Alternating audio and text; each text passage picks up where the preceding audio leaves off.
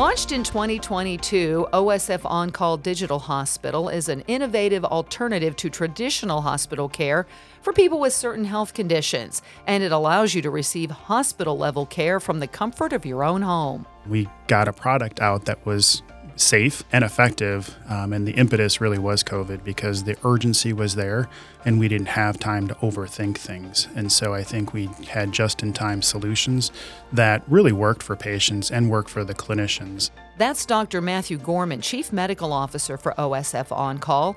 And I'm Shelli Dankoff, your host of Health Accelerated, brought to you by OSF Healthcare. On today's episode of Health Accelerated, it's a one year checkup for the OSF OnCall Digital Hospital. During the peak of COVID 19, OSF needed to care for patients in a way that reduced stress on hospitals and medical providers while also reducing the chance of the illness spreading further. OSF Innovation and OSF OnCall launched a digital hospital at home concept, leveraging the idea from a Trailblazer Challenge proposal to advance home care for patients requiring three or more days in the hospital. The success of this program led to the development of the OSF OnCall Digital Hospital to provide hospital level care at home for a variety of patients. Joining me are Dr. Matthew Gorman, Chief Medical Officer for OSF OnCall, and Melissa Meier, Manager of Digital Care for the Digital Hospital Command Center. Thank you both for joining us today on this one year checkup. And Dr. Gorman, about a year ago, you joined me for one of our early podcasts to talk about the Digital Hospital at Home program and what it was going to be. And we are going to do that in our one year review here. But first, I talked about the process to get the digital hospital at home launched and that it started as a Trailblazer challenge. I want to start by explaining that process and how it helped launch the digital hospital at home for our listeners. Tell me about the process to get us to this point. Well, first, thank you for inviting us back. It's been a pleasure, and we've learned a lot along the last year. Um, the Trailblazer was really an innovative um, challenge um, that the government put before us to to develop a better healthcare model. Um, and we started it, but it got amped up during COVID um, in terms of being able to take care of patients that were in the hospital, in which we were kind of over capacity, and we're able to take patients out of the hospital and safely provide care in the home. Um, and that was a lot of the work that was done to kind of show that we could safely care for patients that were in that three day range of length of stay and could be safely done. And then we just kind of amped it up in terms of everything that surrounds uh, the digital hospital as we see today. Yeah, the COVID 19 pandemic did that in a lot of ways. You know, we were going along nice and steadily, like, this is a great concept. We should do this great for our patients. And all of a sudden, it's kind of like COVID is the foot in the middle of your back and shoved you off the cliff. What was that like at first when you're like, oh, we're here and now we have to get to here very quickly? Tell me about that. It moved rather rapidly, and that probably helped us um, in terms of healthcare. Sometimes gets in its own way of working on perfection, um, and so uh, we got a project, uh, a product out that was safe um, and effective. Um, and the impetus really was COVID because the urgency was there and we didn't have time to overthink things. And so I think we had just in time solutions that really worked for patients and worked for the clinicians. And then the 2.0 version that we have today really has some lessons learned um, and then some other additional safety mechanisms and benefits um, that we have. And as you get to kind of take a second look at it. Okay, I'm going to turn to Melissa. So, again, talk about the 2.0 version. You kind of manage that command center and the hospital at home program. Walk me through how it works, how patients get admitted to the hospital at home, and who we are seeing. We have APNs in the medical center who are screening our patients. Uh, checking for clinical stability, social stability, determining if they're appropriate to come into our program. And then from there, you know, our team comes in and we transport them, whisk them away, get them home, set up equipment and begin providing care in their home. Yeah, that's the thing I think people don't realize. You don't have to have all this stuff in your home. They talk about some of the medical equipment we provide to help provide that care at home. Yeah, we bring a tablet into the home to pro- provide video visits. We have biometric equipment to do vitals remotely, uh, backup power, backup internet source. And we're not treating all conditions. It's only certain specific conditions and within a certain radius. For now, Peoria, Illinois, correct? Correct. For now, but we are looking at expanding up into Rockford later this year. So, what are some of the conditions we are treating, and how are we identifying those patients who will benefit from this? A lot of uh, chronic illness, so CHF exacerbation, COPD exacerbation, um, some COVID, cellulitis, mild to moderate pneumonia.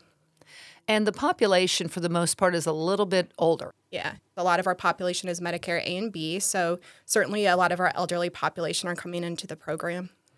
So, Dr. Gorman, uh, Melissa brings up a good point the whole payer mix, because last year when we talked, we were having to lobby legislators because this was something new and different. And at the end of the day, we have to be compensated to be able to continue delivering health care to where it is needed. So, walk me through what that was like to get the legislative approval and then where we are with all of that and working with the payers to help this program exist. Well, one, it's a learning uh, experience in terms of how our government really works, um, in terms of getting time with our legislatures and really explaining the uh, the issues that are burning in terms of being able to um, allow our hospitals to function well and it really create health equity for the patients we serve. Um, and so, um, with coordinating with our lobbyist as well as our government relations, uh, Chris Manson, uh, we did have two separate trips to Washington to talk to our uh, congressional um, and Senate delegates, um, and then was able to get the necessary in terms of working with uh, our other partners um, to actually get the necessary votes um, to have it untied to the pandemic. And so that was critical for our success as it gives us another two years um, or up until December of next year. Um, and then they'll reevaluate it. As you can tell, um, there's a lot of stuff going on in Washington. And so this is just one element that was uh, going on. Um, but it was a crucial element of getting in. We did get bipartisan support, which I think is critical for future endeavors. And I think you're also going to hear later on of just how successful this program has been. Yeah, we do want to talk about some of the data and some of the stats. So, Melissa, I know you have some of those numbers of what we have seen over the past year. Yeah, so over the last year, we've admitted nearly 250 patients um, into the program. We're seeing about an average length of stay of about three to four days. Uh, we've had only one fall, which is a lot to be proud of, especially if you're familiar with the gen med type population, typically in the medical center. Um, we've had no hospital acquired infections, which we're super proud of as well. Yeah, because those all enter into metrics that you want to see, and you need to. it's the proof is in the numbers, and I think the other thing, your patient satisfaction numbers are pretty much off the charts, aren't they? Yeah, it's through the roof. Our patients love being at home, and we see that in our numbers for sure. Um, patients love being with their pets, their family, their own visiting hours. Their friends and family can come as they want. Um, and taking, you know, we take for granted simple things like our own bed linens, our own body wash, and things like that in the home, but the patients just love being home, and we certainly see that. But is that some of the education process? Because even though we've admitted almost 250 patients, I know you and your team would love to have tripled that number yeah. because that means we're kind of you're lessening the impact on the inpatient world as it is. Um, and you know the benefits, like you said, of some of those home comforts. But that being said, there's an educational process because there's something to be said for the comfort of traditional brick and mortar. Oh, for sure. Yeah, I think we see, you know, sometimes some resistance with sometimes our elderly population. When you tell them, you know, hey, you're sick, you need to come into the hospital, they're thinking, I'm sick, I need to stay here. But, you know, trying to get them to understand that, yes, you're sick, you need to have hospital care, but we can actually provide that in your home, the same level of hospital care in the comfort of your own home. So, really just trying to educate the patients and their family on that process is really where the thick of our time is spent. And it's it's more than just about the, the actual medical care you know, we were talking before, there's some of those other ancillary things. If you have a spouse who is older, and for people, we're servicing about a 30 mile radius around Peoria. Well, that puts us out into some of our rural communities. And some of our older, more rural residents coming into Peoria can be scary. It, it can add stress. Right. So, being able to stay home and their other family can then come care for them who are probably caring for children, and there's the trickle down effect. Does that help once they kind of see it working? Oh, for sure. I mean, it's really some of that caregiver stress is what you're talking about, and being able to, you know, not have to make the trek in, not have to park and walk into the medical center, find your loved one. Um, just having them home and not having to do those extra trips really is helpful for the patient and the family. A huge, a huge satisfier. It can also be, you know, the burden on the extended family where, you know, dad is the driver and mom's no longer driving or only drives in the local community you know, just to the grocery store, um, to the local market, maybe to the Dollar General, and depending on which community we're in. Um, and so then to consider mom would drive into the big city of Peoria, Um, and many of us kind of chuckle about that. But I mean, for some, that's a really big travel or just going across a bridge. I can't believe how many people is because I live on the other side of the river. And there are real people that really resist crossing over into Peoria just because they have to be on a bridge. And so taking some of that stress away is is significant, but also the stress of, you know, the families that have their other that may live across town or in different parts of the community. And so they're adding two or three hours onto their day to get mom to see dad. Um, and, and alleviating that comfort just is and then you know the kids can use you know FaceTime and can be there when the clinicians are there. And so, I mean, it really is use of technology and time, and it's the convenience factor that I think that we really see. And I think the other thing that I've learned is some of these patients it takes them back to yesteryear in terms of it really wasn't until the 1960s where hospital medicine really kind of took off. I mean, and so Melissa and, and I, you know, consider, you know, going to the hospital as, you know, going to the hospital. Um, but many people, you know, have their pneumonias treated at home. And so the doctor would come in and give the antibiotics. Um, and, you know, that's that some of these patients still remember that. Um, and so it's really taking them back some, I mean, you know, seeing how their grandparents were cared for. Um, and not everything was done in, in the hospital. If you had surgery or if you had a baby, you went to the hospital. But if you just had a simple pneumonia or you had, you know, an infection, it wouldn't be uncommon that the doc would come and see you twice a day um, and do the home visits. And so obviously that's a different time of medicine, but we're kind of going back to that. And so I think there's some comfort in that for these patients that do remember it. But then it's also learning a whole new generation that, you know, you can safely be cared for in your home. Yeah, because you're right. You then went to, I have to go to this, the brick and mortar, but the good old fashioned house call works for something. You bring up another point. You're a physician What's the process been like educating some of your peers? Because that's a whole different educational process, too. They're used to people, I go to the brick and mortar, I care for my patients, that's that. Has there been an educational process with them as well? Yeah, and I we both kind of laugh. Um, and physicians are are wonderful people, um, but they can also be very hard to change their heart and minds. Um, and I think COVID was also huge because it changed a lot of our conventional wisdom of thinking and doing things. Um, and the pandemic was truly an emergency, and the way we did things for 30, 40 years um, really got flipped on its head. And so I think that um, it's been challenging, and that COVID has helped move the process along in terms of telehealth, um, which probably we, we would still be talking of just people embracing telehealth, but COVID really, really was the nidus that pushed us off the ledge and pushed, you know, thousands of doctors off the ledge to say it can be done. And I think it also showed where a lot of physicians said patients wouldn't like it and it's a resounding yes. Patients like the convenience, and it's not ageism. I mean, I know patients that are 90 that are just as good on the tablet as their, you know, 13 year old grand great grandchildren, and so it's sometimes my age that are in the middle age demographics that are probably the resistance to technology that still would like to be in person or you know telephone um, and not so much, you know, the video and FaceTime. So, but I mean, it's amazing, and one of the benefits of seeing some of the elderly population really embrace the technology and really f-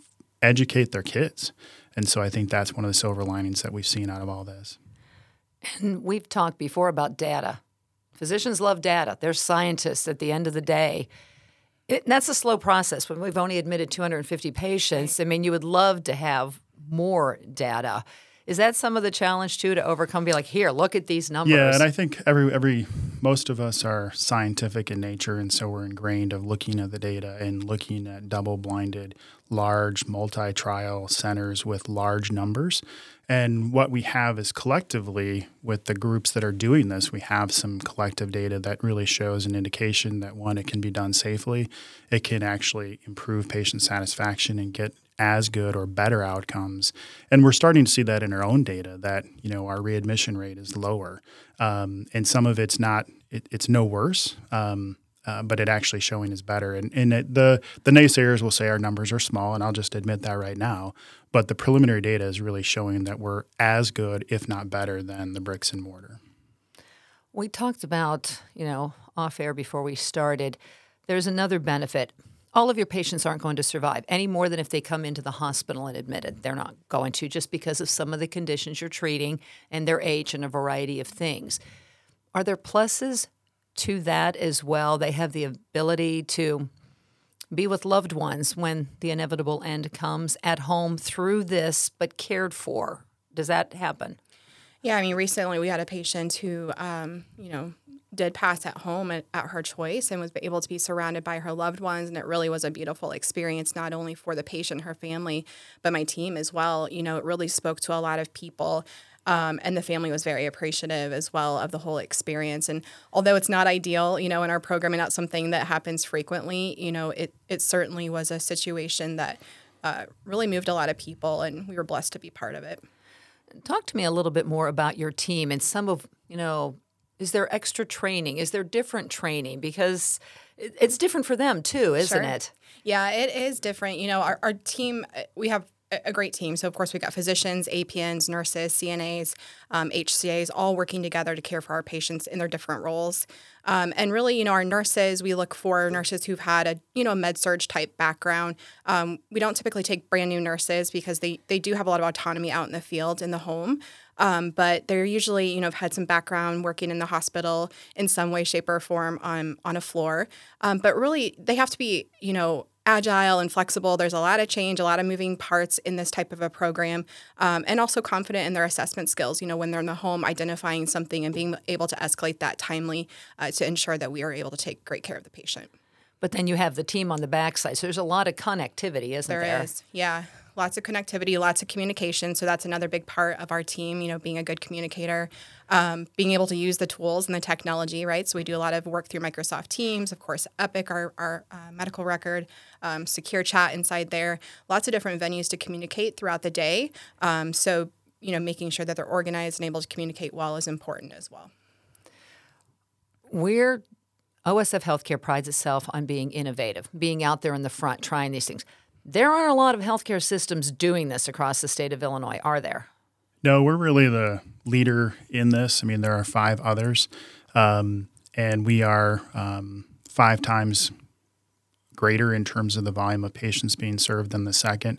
And then it falls down precipitously after that in terms of some programs have only admitted one um, and just prove that they could do it and then kind of are still working out the logistics. Um, and so, um, and then there's others that have been approved um, but really have not admitted because you had to get a waiver through the government. Um, and so some went through the process, but then just either um, from time and resources. It is it takes a significant commitment, um, and it's also a different way of doing things. And so changing um, and creating the culture, um, and then doing the work. Um, it's labor intensive, and it's also. But I think the people that are right before you today really believe in it and know that it's a good model. Yeah, I have to believe that's having support behind you. And even though if there's slow baby steps, but now, Melissa, you talked about later this year, or hopefully by the yeah. end of the year, we have another location. How yeah. exciting is that for you and your team? Yeah, it's incredibly exciting. You know, we're excited to be able to expand this to um, the Rockford market and all of the, you know the patients in that area, um, and just be able to be part of a new care model up there. So we've been, of course, partnering and working with the team up there, and um, I'm recruiting and hiring for uh, the field clinicians up there. So it's a really exciting time, and we can't wait, wait to launch it. What else does the future hold? If you could look, and I, I'm pretty sure I asked you this a year ago, Dr. Gorman, looking into that crystal ball, if you could predict, because we kind of have to get into this government renewal cycle now and the payer mix cycle. It would be ideal to solve some of those problems in a longer term, longer term fashion. But if you're looking into that crystal ball, where do you see five, maybe 10 years from now with this program? I believe it will really continue to grow. Um, I think some of the limitations will be, I mean, how the government has set it up, making sure there's 30 minutes response times. Um, and so I think we'll maybe have a hub and spoke. Um, and there have been some demonstrations that have been done in more rural, um, kind of in the mountains with Intermountain that was doing that. And so using satellite technology, because sometimes when we get into the rural area, internet connectivity is an issue. Um, and so for some of those in more rural areas, you know, it's not as you know, I grew up outside of Chicago, and you don't think about, you know, you know, dropping a signal. I mean, you worry about just being slow when you're in a stadium of 50,000 people all trying to look right. up the same thing when, you know, there's a fact that's done and you're like, wow, this is really slow, um, versus when you're in some rural parts and there is no signal. Um, and so some of those things we we are working through. And I mean, we do have solutions today, but I think that'll be even more um, solved. And I think this will just continue to grow. And I think the footprint is we can scale this to a much um, larger component and maybe a solution for some of these healthcare deserts we're running into um, where community hospitals are really struggling today. And I'm not saying that this is going to be the solution, but I think it could be part of the solution because we can't see all patients, but we can definitely care for many patients. And, and I think that's going to be the big thing is what's the next group of patients that we can continue to say safely do that, you know, five years ago we'd have been said, you can't do that outside the hospital, and we can. I hear excitement in both your mm-hmm. voices. I'll take the final word from each of you. Melissa, I'll start with you. What do you want people to take away from this, and what excites you about it every day going to work with this program? Yeah, you know, I think just the ability, you know, the innovation, the way that we're able to provide this level of care in the home is incredible. Um, and not only that, but the team of mission partners who are doing this are just phenomenal. There's not, I just can't say enough good about them. But, you know, they've all spoken about how this has really renewed like their heart, you know, as to why they got into healthcare in the first place. And it's been very exciting for them. And um, they're all very blessed to be part of it as well. And they love being able to spend this time to focus with their patients one on one in their homes and really get to know them. Dr. Gorman? I think she summarized it quite well, um, but it really gets us back to the basics and really um, healthcare is personal. And I think it allows us to go into someone's home and it's amazing of how you can, you know, when you're welcomed into someone's home, it's a privilege. And I think when we can do that and kind of really get to know them and you just by looking at what's in their what's in their home from the furniture style to what they collect to um, pictures and mementos, you can really get an interpretation of how that patient is doing either well or not so well. Looking into the refrigerator, you know, if it's full of food, you get a pretty good indication how they're doing. And when there's not much in it, you know, in my college days, um, I won't go what's all in there, but you know there probably wasn't many fruits and vegetables and well balanced. Um, and you look into that, you can really get the window of you know how a patient's doing, and then we can tailor the healthcare to that a little bit more. Um, and you can look and see you know the pill bottles, and some will bring them into the hospital, but when you can kind of see you know how patients are compliant, and we can really get a window of how well they're going to do, and if they're at risk, we can kind of surround them with extra resources. So I think that's the blessing that we have in this model, and we really need to expand on it. Dr. Matthew Gorman, Melissa Meier, thank you for giving us our one year checkup on the digital hospital at home, and we'll continue to look toward great things down the road. Thank you both for being with us. Thank you Thank very you much. Thank you for joining us for this edition of Health Accelerated brought to you by OSF Healthcare. Listen and subscribe on your favorite podcast app. You can also find links to any of our episodes at osfinnovation.org slash health accelerated.